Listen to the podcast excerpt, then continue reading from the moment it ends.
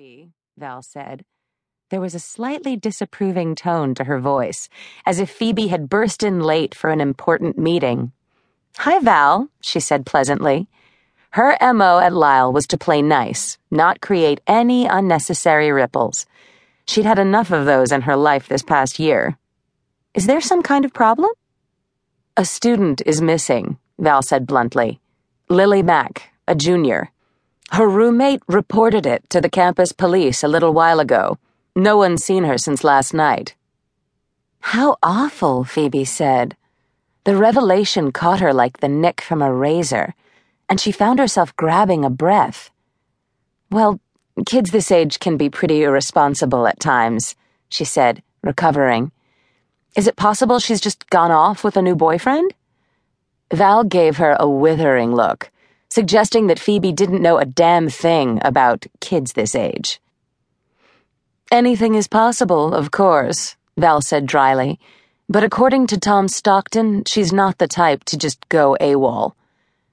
I take it someone's called Glenda? Phoebe asked, referring to Glenda Johns, the president of the college. Of course. This could get very, very messy.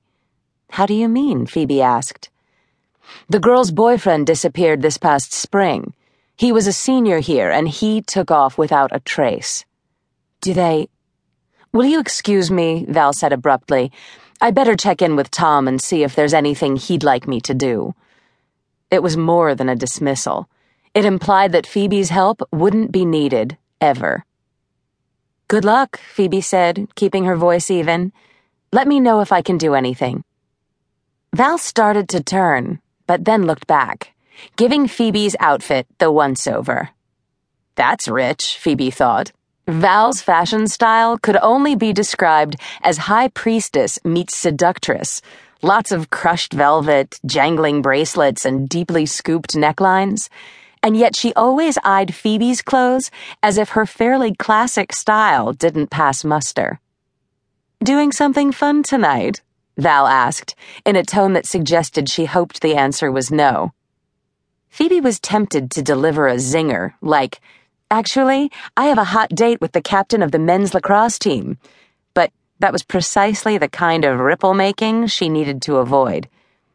Just grabbing a bite to eat, she said instead. Night. Phoebe turned away and continued down the path across the quad, heading east once again. Lyle wasn't exactly a gorgeous college. All the buildings were either nondescript red brick or concrete, without an inch of ivy shooting up their sides. But there were dozens of big maples on campus, planted when the school was built in the 1950s. And at night, illuminated by moonlight and street lamps, they looked majestic and almost magical. As Phoebe hurried along the path, she thought about the missing girl. She also considered the impact the situation could have on both the college and Glenda Johns, who was not only the president, but also Phoebe's friend. Two and a half years ago, Glenda had been recruited by Lyle College to boost its lackluster reputation and flabby endowment. And though she'd been making progress, it had been tough going. A second missing student in a year would hardly help.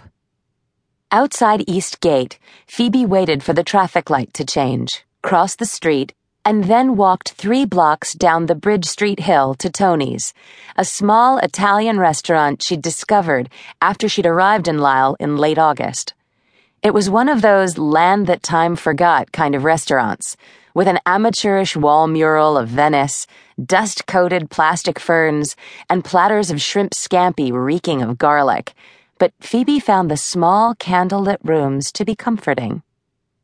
She'd already eaten at Tony's earlier this week and hadn't planned to go back so soon, but a psychology professor named Duncan Shaw had more or less forced her hand.